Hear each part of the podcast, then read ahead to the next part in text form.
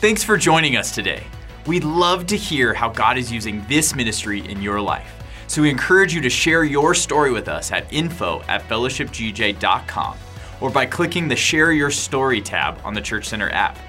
Also, if God is using this ministry to impact you, we want to encourage you to partner with us financially.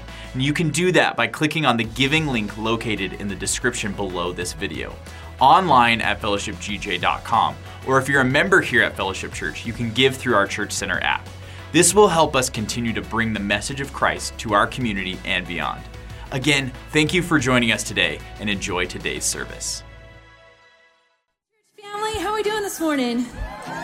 Why don't you stand with us? Hey, if you are new or you're just in need of breakthrough this morning, we want to let you know that the front is always open for you to come down and worship with us.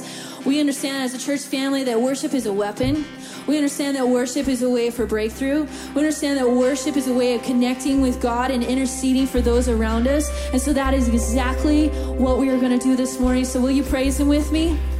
Come on, let's go.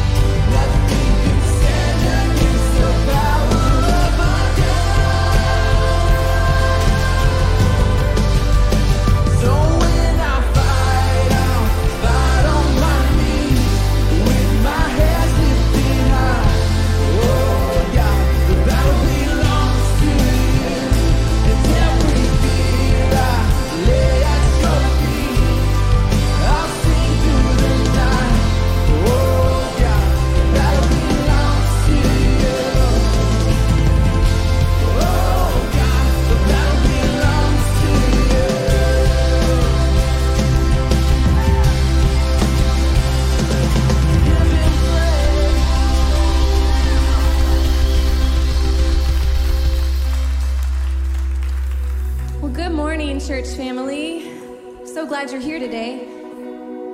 We wanted to take a second in the service today to intercede for Ukraine. Um, I think sometimes when big catastrophic things like this happen, we feel so far away. And sometimes we feel small. And if we don't feel either of those things, sometimes we just don't know what to pray. And so I want to remind you that your intercession matters, that your prayers matter. And so let's do that here this morning. If you all would just lift your hands. God, you are still God. You are still the King of Kings who can do all things. And Jesus, we cry out to you this morning on behalf of Ukraine and those sweet, helpless people. Jesus, we ask you to intervene. We ask you to bring order and to bring peace. Father God, we ask you to speak to the hearts of leaders. God, to mend the relationship. We ask for your protection, God. For your protection, for your provision. Holy Spirit, we ask you to be ever so present to those who need you most right now.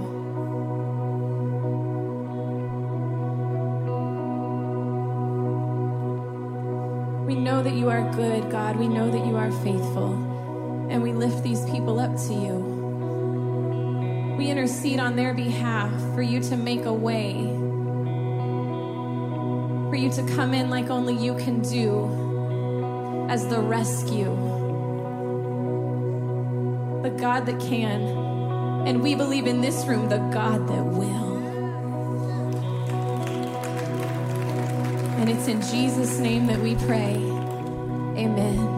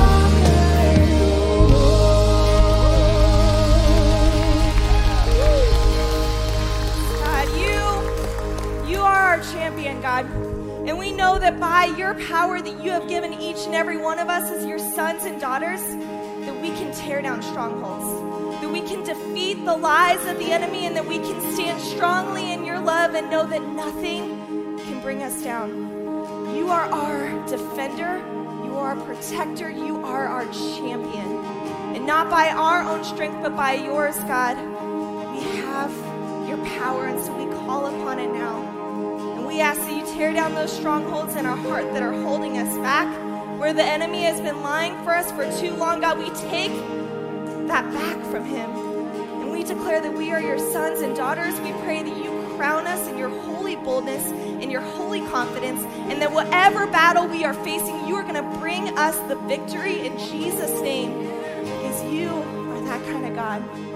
We love you so, so much. We pray that you open our eyes to you, you open our hearts to you, and that you speak to us today. Tell us what we need to hear. Show us who you are. It's in your precious name that we pray, God.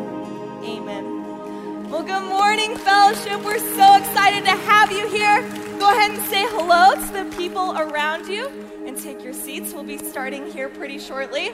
If you are watching from online, we are so excited to have you here.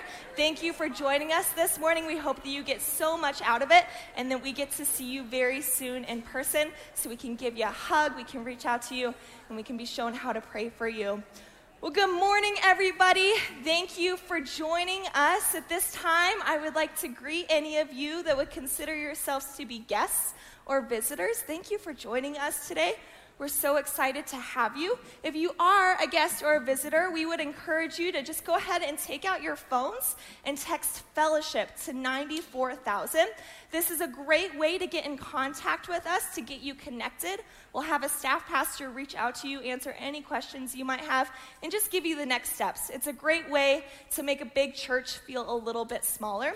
If you're visiting with us in person, we encourage you to go out to the Information Center. There, we can again answer any of your questions, just meet you, and uh, help you out in your next steps on what you can do here at Fellowship Church as a new visitor. If you have been attending for a little bit and you're wondering, what are my next steps? What can I do to be a little bit more connected, to get a little bit more involved?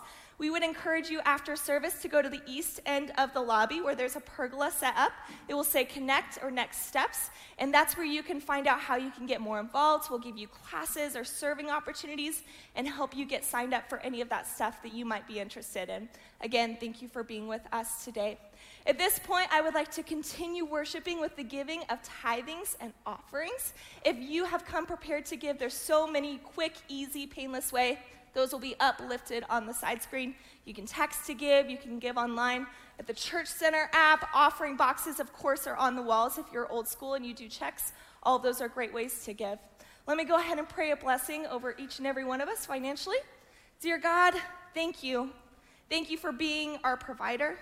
Thank you that no matter what's happening in the world, no matter what's happening in the market, God, that we know that we can depend on you and we can trust you to always provide for us financially. You're a big God, but you care about these things so deeply. And so I pray for financial blessing over each and every one of us. And just a supernatural belief and a trust to know that you've got our backs no matter what we're facing. Pray that you pour out upon us in whatever way that we are needing or lacking. It's in your precious name that we pray. Amen. Well, we have so much happening here at Fellowship Church. Go ahead and check out this video for some more information. Hey, everybody. My name's Tim Brown, and I'm the worship pastor at Canyon View Vineyard Church.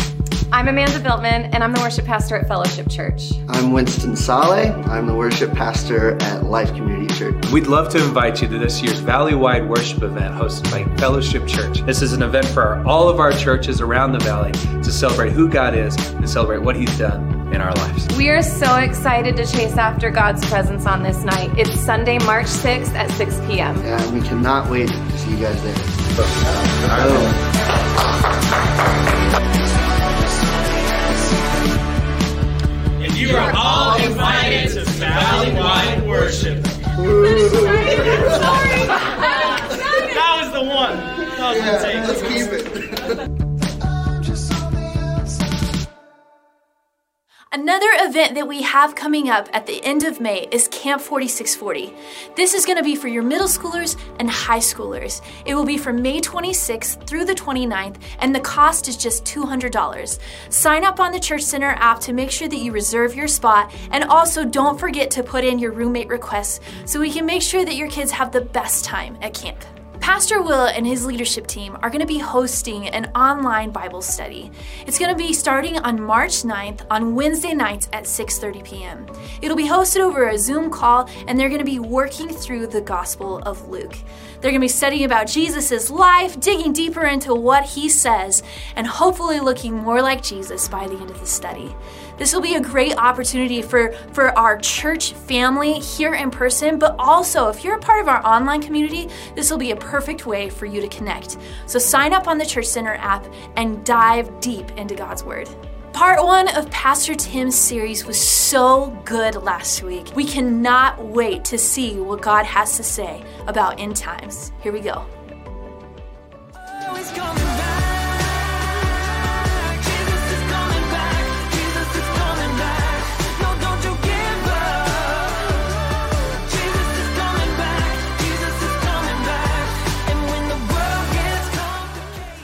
Well, hopefully you were with us last week when we started our first uh, session on this end times series. Within that session, we talked about how the end times are going to be like the times of Noah, like the times of Lot. We established a, a pre-rapture teaching. Now, I know that there's those that don't believe in that, but that's what we're teaching from the platform. That's what I really feel is going to happen. Um, and you know, as I said last week, in heaven, you'll say that I was right. So, uh, but we do believe that Jesus is going to come before the tribulation period, and we established that last week. Now, understand that I, you know I'm, I'm doing a four week series, only 30 minutes a week, and that doesn't even come close to covering the amount of material that is out there on end times. So, I really encourage you uh, to do your own research, to do uh, to, to look into it, and, and to find for yourself the peace that that I've been able to find, and many of us have been able to, been able to find about the end times. We have a series in the bookstore. It's called Signs. Uh, you can get a digital copy of it. You can get it on DVD. There's some great resources for you to where you can uh, go ahead and go a little deeper when it comes to this teaching. But what we did establish, hopefully, last week is this is not anything to be afraid of. This is something that we should be excited for. If we are Christians, if we know Jesus, Him coming back and these end times are something that we should be pumped about. The world could be going crazy, but God's touch and anointing and a cover on our life protects us. And we will be with Him in heaven celebrating uh, when the world comes under wrath and judgment. So we need to be assured of that. Now, when we talk about that, it's interesting because a lot of people will say, well, if it's going to happen in our generation, why us? Why did we get chosen? Why is this generation the one that may see the rapture happen? Well, we have to understand from the very beginning of creation, God allotted the amount of time that we would be here on this earth. From the very beginning of creation. And this is not arbitrary. It has nothing to do with what man has done. It was pre planned, predestined by the author of time himself. This is not because we are better or worse than any other generation. God has a master calendar and God has a master clock, and we may just happen to be the people alive when that time runs out.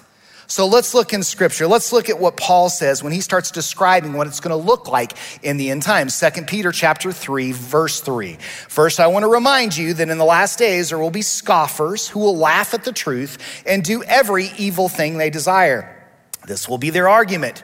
Jesus promised to come back, did he? Then where is he? Why, as far back as, can, as, as anyone can remember, everything has remained exactly the same since the world was first created. They deliberately forget that God made the heavens by the word of his command, and he brought the earth up from the water and surrounded it with water. Then he used the water to destroy the world with a mighty flood, talking about the time of Noah. And God has also commanded that the heavens and the earth will be consumed by fire on the judgment, uh, on the day of judgment, when ungodly people will perish. So he's talking about uh, towards the beginning of time and Noah, and then he's talking about the end of time. But you must not forget dear friends, that a day is like a thousand years to the Lord. So he starts to set up a godly calendar, and a thousand years is like a day. The Lord isn't really being slow about his promise to return, as some people think. No, he's being patient for your sake. He does not want anyone to perish, so he is giving more time for everyone to repent. So God is waiting as long as he possibly can before the rapture happens for our sake, for those that don't know him, for their sake. In this passage of scripture, Peter is reminding the readers of what the prophets said in the Old Testament. He goes into very specific prophecy that when the end times come, that there will be mockers, scoffers, making light of the signs of the end times. These are not godly people. Understand that. These are immoral people mocking the signs, saying, We've been seeing these things for years. There's nothing different really going on.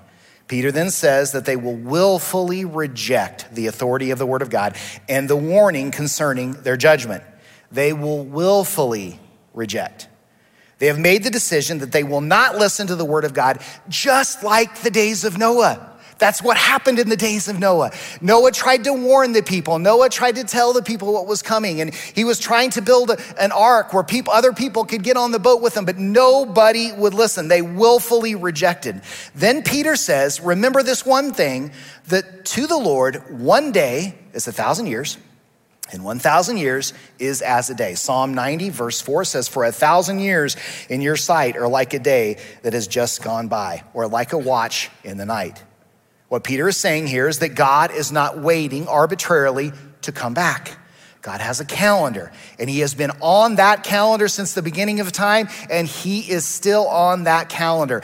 And this is not a new teaching. This isn't just something that we've come up with in this generation. This has been taught by Hebrew scholars and rabbis for thousands of years. So, what is God's calendar? Isaiah 46, verse 9 says, Remember the former things, those of long ago. I am God and there is no other. I am God and there is none like me. I make known the end from the beginning and from ancient times what is still to come. I say, My purpose will stand and I will do what that I please.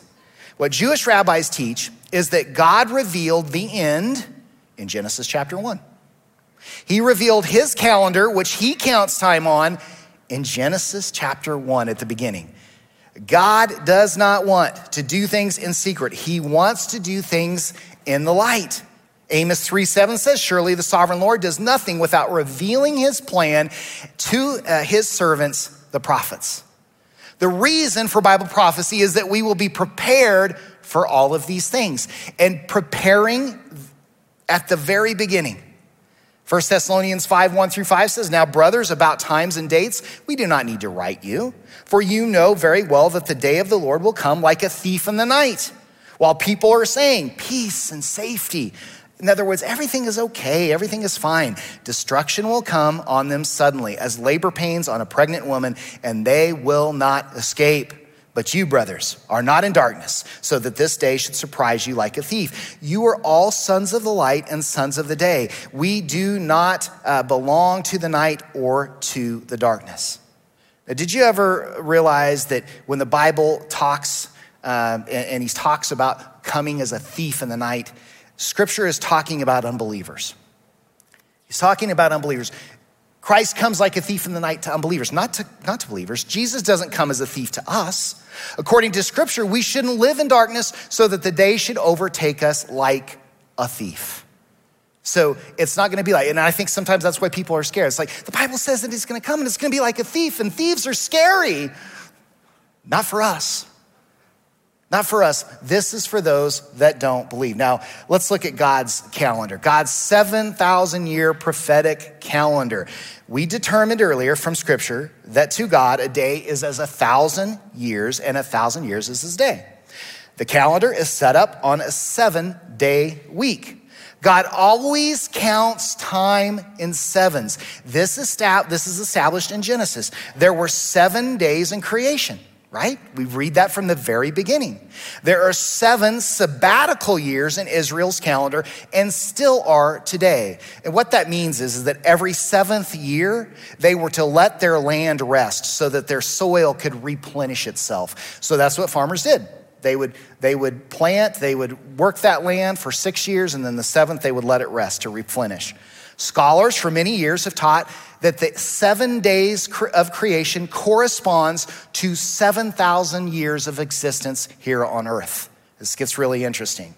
God has always said that there's going to be 6,000 years of human history, followed by a thousand year millennium where Christ will reign on earth. And we looked at that on the timeline. We looked at the fact that there's going to be rapture, there's going to be seven years of tribulation. At the end of that tribulation, we'll begin a thousand year reign of Jesus on earth. This is all set by God set by God from the beginning. Now let's look at this from a few different areas to prove God's plan and the seven year time clock. First, the seven days of creation and how they prophetically parallel each millennium of human uh, history. This is so interesting. So, the first day of creation parallels the first thousand years of human history, and in the most important spiritual event that happened in the first thousand years. The second day of creation parallels the second thousand years of human history, and the most important spiritual events that happen in the second thousand years of human history. And the third, and the fourth, and the fifth, and the sixth, and the seventh. Every day of creation is going to parallel every thousand years of this prophetic grid. Let's look at that specifically. So, what happened on day one? Well, on the first day of creation, the first day of the week, light was separated from darkness, according to scripture. In the first millennium, Adam's sins separate him from God's light. Light and dark were separated spiritually. So on the first day of creation, God creates, uh, God separates the light and the darkness. What was the most significant event that happened in the first thousand years of human history? Adam and Eve sinned. Then spiritual light and dark were separated. That was day one. That was the first millennium. Day two, on the second day, there, were a, there was a separation from the waters above and below. In the second millennium, the waters above and below are used in judgment in Noah's flood and then separated again. I don't think anybody would argue that the most significant event uh, in the second millennium was what happened with the flood. In other words, the second thousand years of human history, there was a spiritual parallel between the second day of creation God brought the waters together, flooded the earth, and then separated them again, just like he did the second day of creation. Day three. On the third day, plants yielding, plants yielding seed were created and filled the world with life. And in the third millennium, a promise was made to Abraham that through his seed, all the nations of the earth would be blessed. Day four, on the fourth day, the lights in heaven were created. In the fourth millennium, prophets were given as lights to Israel, and Jesus came as the light of the world. Day five, on the fifth day, living creatures were created. The fifth millennium, Jesus died that we might become new creatures, inheriting eternal life. Day six, on the sixth, on, uh, on, on, the sixth day, which parallels the millennium that we're living in right now, man was created and was to, told to fill the earth and to subdue it. The sixth millennium, man, was fill, uh, man has filled the earth and has subdued it. What God commanded Adam and Eve to do in Genesis chapter 1, we have done in the last thousand years.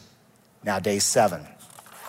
On day seventh, on that seventh day, God rested. In the seventh millennium, the earth will be restored and mankind will rest as Jesus rules for a thousand years. Now, do you think that when God created the earth, that he needed seven days? Do you think he was like, ah, oh, this is gonna take a little, it's gonna take some time. I need to take seven days. And then at the end of the seven, at the end of six days, I'm gonna be so tired. I'm gonna be exhausted. So I'm gonna be, I'm gonna need I'm going to need a seventh day to rest. Do you think God really needed to do that? No, He does this as a sign to us. He's setting up from the beginning what our time on earth will look like and what, what it will look like at the end. Now, here's proof of that thousand year reign or millennium that we talked about, which is the seventh day or seventh, uh, uh, seventh thousand year period. Revelations chapter 20, verses 1 through 6. And I saw an angel coming down out of heaven having the key to the abyss and holding in his hand a great chain. He seized the dragon, the ancient, ancient serpent, who is the devil or Satan, and bound him for a thousand years. He threw him into the abyss and locked and sealed it over him to keep him from deceiving the nations anymore until the thousand years were ended. After that, he must be set free for a short time. I saw thrones on which were seated those who had been given authority to judge. And I saw the souls of those who had been beheaded because of their testimony for Jesus and because of the, of the word of God. They had not worshiped the beast or his image and had not received his mark on their foreheads or on their hands. Now, this is what's going to happen, or these people are, uh, this look is what is happening to people or will happen to people in the tribulation. They came to life and reigned with Christ a thousand years. Now, we know without question the last thousand years of his, human history is the millennial rule of Jesus Christ. As I've said, we're living pre rapture.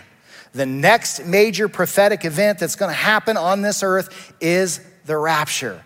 There will be uh, then a seven year tribulation. I always get to ask this question. So we're raptured, the seven year tribulation happens. What do we do?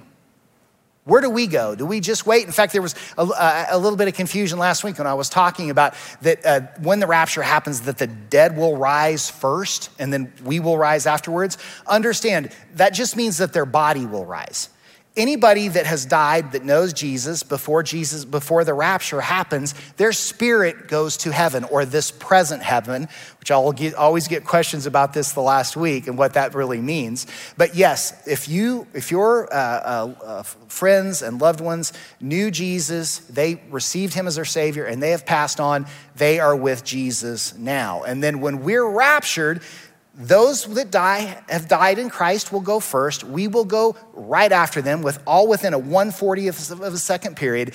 And then while the rest of the world is experiencing judgment, we will be experiencing a 7-year wedding celebration with our groom. So good. Now know this. This is the kind of wedding reception you want to go to. Okay? This is fun. And you can kind of think about the, you know, there's times where you go to weddings and wedding receptions, and let's just be honest, it's obligatory. You're going, you may not know very many people, and so it kind of draws on. But then there are those wedding receptions where you go and you have a blast.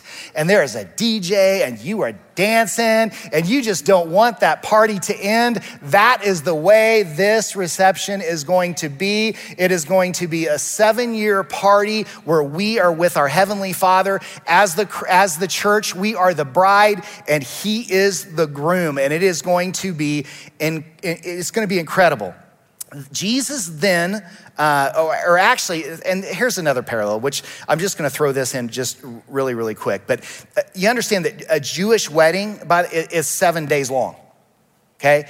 And if you really want to study a Jewish wedding, it parallels the timeline so beautifully. Once again, God is trying to show us what's going to happen, even through the way the Hebrews celebrate weddings. Now, after the wedding party, and you can read what, more about that in, in, in, the account of that is in Revelations chapter 20 and first, in chapter 21 if you want to read more about it. But after the wedding party, we will return with him in battle. Okay, so we will return at the Battle of Armageddon with Christ. Now, I always get the question: Does that mean we get to carry a sword? I mean, are we gonna are we gonna be like angels and we're gonna have like AKs and you know and ARs and we're gonna go and destroy all the bad people? Do you really think God needs our help? No, he's he's not counting on Fellowship Church to to watch his flank so he doesn't get hit. What that just means is, is that we're to be with him and we're to be a part of his army, but he is the one that's actually to defeat uh, Satan and all those that are fighting uh, with him. Jesus then slays the Antichrist, the false prophet, uh and then casts Satan into the bottomless pit. And he binds Satan for a thousand years. Say, so while we are uh, celebrating in, in, the millennium and we get to be uh, uh, in a paradise here on earth, we don't have to worry about Satan. We don't have to worry about him messing with us. We don't have to worry about uh, temptation, none of that. And then he sets up his millennial kingdom, which we will rule and reign with him, which is so cool. And at the end of the thousand years, Satan is loosed, and there will be mortals on the earth that live through the tribulation that get to experience the millennium. And so, what God wants is He wants those that have lived through the, the, the, tribulation and have made it into the millennium, He wants them to have the same choice we had. A free will choice to choose him over the devil. And so at that point, the devil is going to be loosed for a very short period of time to be able to tempt these people. And surprisingly enough, there will be a group of those people that at the end of the thousand years will go to Jerusalem and they try to kill Christ. Jesus slays all them and then sets up the great white throne of judgment and judges all the dead from the very beginning of time. This is the final judgment before the unbelievers are cast into the lake of fire. Then the heavens and the earth are destroyed by fire. This is what Peter is talking about uh, in uh, 2 Peter chapter 3. And then God creates a new heaven and a new earth. Now, here's another way we can prove it by counting the calendar years in light of the end uh, end times events that are uh, occurring today. So, by counting the calendar years in the light of the end times events that are occurring today, if there's a, if there's, there are 7,000 years total, and we have been around for about 6,000 years, then we should be able to figure out where we are in the timeline. Well, the Gregorian calendar, which is the calendar that we follow, says that we are in the year 2022. We have a solar calendar, and Israel has a lunar calendar. Now, how many years were there before Jesus? Well, thankfully, in Luke chapter 3, there is a genealogy that goes from Jesus all the way back to Adam. We know exactly how many generations were between Jesus and Adam. By scholars, uh, uh, uh Bible scholars say there were 4,000 years in the Old Testament. 4,000 years before Christ, 2,000 years after Christ equals 6,000 years. We're supposed to be around the year 6000 according to the Gregorian calendar. Now, you can also prove this by researching the Jewish lunar, lunar calendar, and there's people that have done this painstakingly. And so, if you want to uh, uh, look, you can find some great information on that as well. And then here's a third way to prove it. By other prophetic symbols in Scripture, Noah and his direct connection to the end according to Jesus. Once again, looking at Noah. I love this. It's so cool. Luke chapter 17, verse 26 says, Just as it was in the days of Noah, so also will be in the days of the Son of Man. We read that last week. People were eating, drinking, marrying, and being given in marriage up to the day Noah entered the ark. Then the flood came and destroyed them all. Jesus draws a direct parallel from the time of Noah to when he will come again. Noah lived to be 950 years old. 950. I'm 52. I don't I wouldn't want to live another 50 50 years. 950 years uh, Noah was on the earth according to Genesis chapter 9 verse 29. Jesus draws the parallel between him coming back and Noah. When God put Noah on the ark, he had a lot of years to choose from, didn't he? He had a lot of years. He could have said, I'm going to put him on the ark when he's 125 years old. He could have said, I'm going to put him on the ark when he's 235 years old, or I'm going to put him on the ark when he's 800 years old. But this is what Genesis 7 6 says Noah was 600 years old when the floodwaters came on the earth. Genesis 7 11 through 12 says, In the 600th year of Noah's life, on the seventh day of the second month, on that day, all the springs of the great deep burst forth, and the floodgates of heavens were opened, and the rain fell on the earth for 40 days and for 40 nights. Jesus said it will be as the days of Noah out of 950 years that God had to put Noah on and his family on the ark, he put them on the ark when he was 600 years old. Him being 600 years old is a symbol of the 6,000 years of human history. And there's a lot of scholars who believe that this is symbolic of the fact that Jesus is returning in the year 6000 or around the year 6000. Isn't that interesting? Here's another parallel. Jesus at the, at the wedding in Cana of Galilee. Remember that Isaiah 46 says that God declares the end from the beginning. And this is the first day of Jesus' ministry. This is the day Mary tells him he's got to create wine. So, the very first day that Jesus started to minister, we read this account, John chapter 2, verse 6. Six stone water pots were standing there. They were used for Jewish ceremonial purposes and held 20 to 30 gallons each. Jesus told the servants, Fill the jars of water. Then the jars had been filled to the brim. He said, Dip some out and take it to the master of ceremonies. So they followed uh, his instructions. So they're all at a wedding. They run out of wine. Jesus takes this water, he makes it into wine, and then he said, I want you to bring a little bit to the master of ceremonies. So, it, with Jewish weddings and with Jewish receptions, there's always a master of ceremonies that kind of runs things, that kind of runs the party.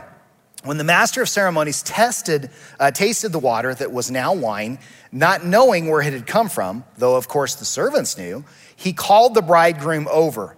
Usually, a host serves the best wine first, he said. Then, when everyone is full and doesn't care, he brings out the less expensive wine, but you have kept the best till now. Okay, so, so he's saying uh, uh, the bad wine you serve at the end when nobody cares. Why are you saving the best to last? This, this was good wine. This miraculous sign, verse 11, this, the, NIV, the NIV says, the beginning of signs at Cana in Galilee was Jesus' first display of his glory, and his disciples believed him. He's at a family wedding with his mother, and they run out of wine. So Mary comes to Jesus and says, We've run out of wine. And Jesus says, Well, what am I to do? And rather than ask him again, she told him. She then turned to the servants and said, Do what he tells you to do. Mary knew who to go to. He, she knew that Jesus could make some groceries, right? She knew it. So Jesus said, Fill up the water pots with water. He then turns the water to wine. And it's not only wine, but it's the good stuff. And we know this because of the comment of the, the, the, the master of ceremonies, the one that was running the show. Now let's look at this closer. How many water pots were there? Why were there six water pots? There could have been four. There could have been eight. There could have been 10. Yet there were six water pots. It's interesting that he uses six water pots, and he does that because it's symbolic of the 6,000 years that we're going to be here on earth. At the beginning of Jesus' ministry, what is he doing? He was at a wedding serving heaven's wine. What does Jesus do at the very end of his ministry? When he, when he raptures us to be with him, he's at a wedding serving, at a wedding serving heaven's wine. Matthew 26, 9 through 30. Mark my words, Jesus said, I will not drink wine again until the day I drink it new with you in my Father's kingdom. This is symbolic that when 6,000 years have been fulfilled, we will be at a wedding drinking heaven's wine with Jesus. Isn't that cool? Now, I'm sure for those of you that have a Baptist background, they'll have grape juice or something for you. but for us, we're drinking the wine, right? Now, when we, uh, when we say we're living in the end times, we're not just saying that for dramatic flair. When you look at the time, it points to the end. God set 6,000 years from the beginning with a thousand year millennium. The time is right here, the time is right now. So, what does that mean for us? That means that we need to do our best to make sure that those that are around us know Jesus. We want to have everybody at the party. We want to have all those that we love and that we, we, we cherish their relationships. We, we want to have as many people knowing Christ as we possibly can. So we need to be praying on a daily basis Lord, give me an opportunity. Give me an opportunity to share you with others. Give me an opportunity to ask someone to church and, and, and to have them see what I've seen through the life of the bride of Christ. Give me an opportunity. Soften the hearts of the people that are around me. Because here's the thing we know people that don't know Jesus, and we know how hard their hearts are. So we need to pray, God, soften their hearts. Help them to, to see uh, uh, uh, the truth. Help, help something to happen in their life where, where they might be teachable. And know this there's some people that have such a hardened heart, it will take the tribulation to soften them. And we know that there are going to be thousands of thousands upon thousands of millions upon millions of people that are saved during the tribulation because the Bible says that from a prophetic standpoint, John sees uh, Jesus and Jesus is talking about those that get saved during that seven year period. And he, and he says that it's like the, the sand on a, on a seashore. You couldn't count how many people will get saved uh, during the tribulation period. So it, it can happen. But it can happen the easy way.